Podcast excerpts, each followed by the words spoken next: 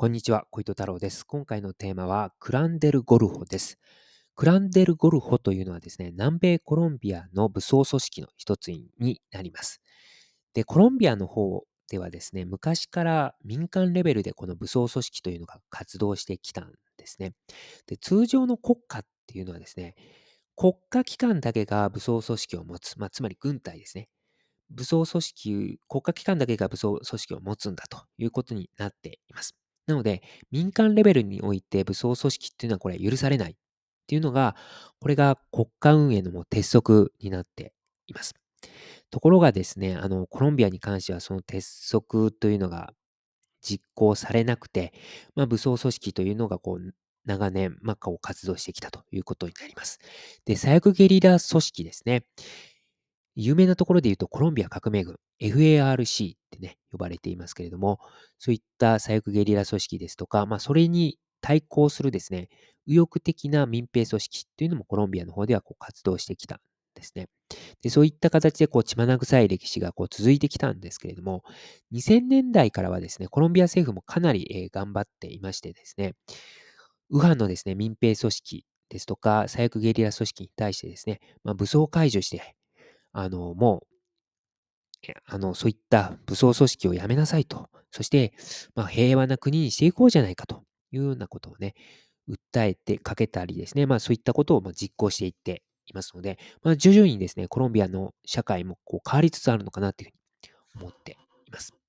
ただですね、今もですね、やはりあの武装組織というのがこう活動していまして、まあ、コロンビア、えー、革命軍のですね、分離派ですとか、他にもですね、武装組織がこう活動しているんですね。で、そのうちの一つがクランデルゴルホになります。で、このクランデルゴルホはですね、武装組織であるんですけれども、一方でコロンビア国内の違法薬物市場をまあ仕切っていたりですね、あとはコロンビアのアウトロ組織っていうのはですね、違法薬物、まあ、コカインが主だと思うんですけれども、それをですね、アメリカ、アメリカ合衆国などに密輸しています。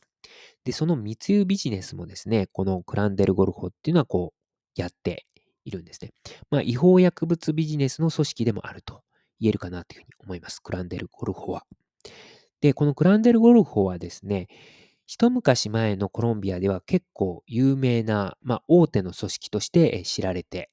いたんですね。で、クランっていうのはですね、これ、氏族ということなので、はじめ僕はですね、なんかゴルフ、ゴルホファミリーみたいな、そういったあの人たちがこう仕切っている組織なのかな、ですとか、まあ、あとゴルホっていうのは湾岸という意味なので、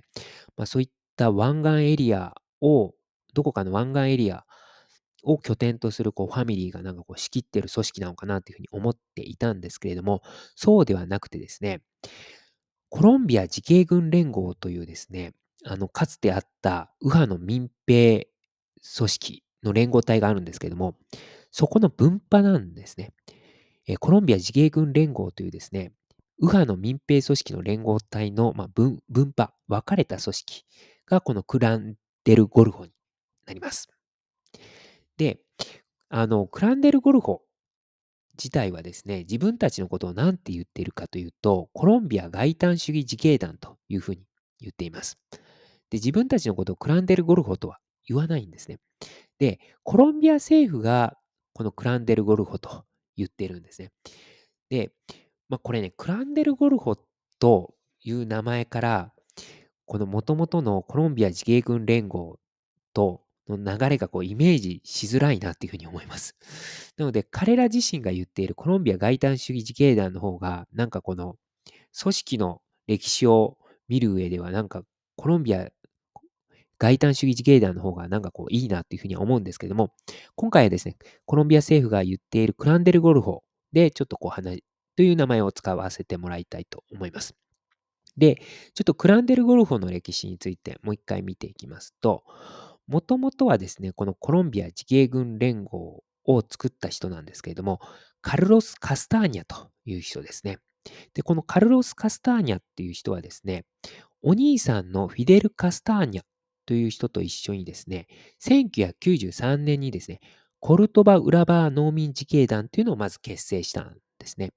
で、ところがですね、このお兄さんのフィデル・カスターニョがですね、射殺されたんですね。で、その後ですね、このカルロス・カスターニャがコルトバ・ウラバ農民自警団のトップに就いたんです。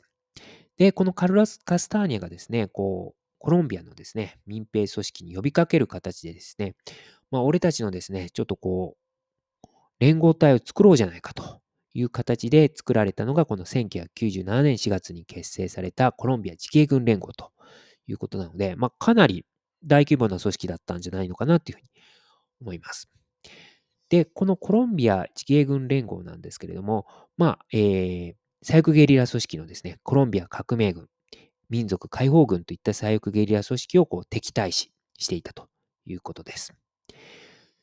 ですがですね、にせんにねんにですね、このコロンビア自警軍連合っていうのは停戦を宣言します。そして、同年じゅうにがつにはですね、コロンビア政府と和平交渉を始めていったんですね。で、翌にせんさんねんにはですね、コロンビア自警軍連合はですね、コロンビア政府とサンタフェ・デ・ラリート合意にこう調印してですね、にせんごねんの末までにはですね、もうあの構成員いちまんさんぜんにん全員を投降させて武装解除もしますよということをしたんですね。もう要はですね、あの組織解散させますと、もう平和な活動をしていきますというようなことをして言ったんですね。ところがですね、それに反対する勢力がコロンビア自警軍連合の中にありました。で、それがですね、カルロス・カスター、カスターニョの兄弟のビセンテ・カスターニョらですね。で、この兄弟のですね、ビセンテ・カスターニョはですね、トップの兄弟であるカルロス・カスターニョを殺害します。それがですね、にせんよねんですね。で、結果的にですね、このにせんろくねんにはですね、この反対派のビセンテ・カスターニョらがですね、コロンビア自警軍連合を脱退して、新しい武装組織を結成したんですね。これがですね、この、えー、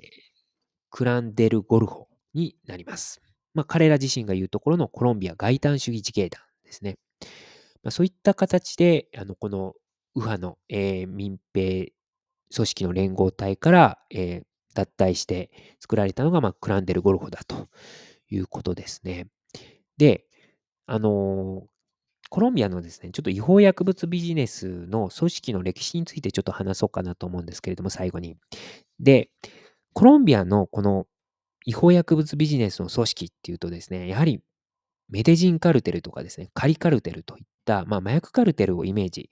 される方多いと思うんですけども、実際にですね、あの力は持っていました。せんきゅうひゃくはちじゅうねんだい。もしくはせんきゅうひゃくきゅうじゅうねんだいまでは。ところが、せんきゅうひゃくきゅうじゅうねんだいにですね、このメデジンカルテル、カリカルテルというのはですね、崩壊してしまいます。まあ、コロンビア政府がですね、まあ、かなり取り締まりを強化したということもあったかと思います。で、その後ですね、このコロンビアの違法薬物ビジネスの組織っていうのはどうなったかというと、小規模の組織がまあたくさん活動するといった状況になりました。つまり、大手の、まあ、こう、麻薬カルテルっていうのは、こう、なかなかこう出てこなくなったというか、まあ、そうい大手の組織がまあ出てこないという状況になったんですね。まあ、そういったこともあって、この違法薬物ビジネスのこの派遣がですね、まあ、コロンビアからメキシコの方に移った要因の一つでもあるのかなというふうには思うんですけれども、まあ、そういった状況の中で武装組織がですね、相対的にこう力を持っていったのかなというふうにも考えられます。なので、クランデル・ゴルホのようなですね、もともとは右派の民兵組織からの、えー、出た、えー、組織なんですけども、まあ、武装組織なので、まあ、武力は持っているわけですよね。まあ、そういったことで、えー、コロンビア国内のですね、小規模の、えー、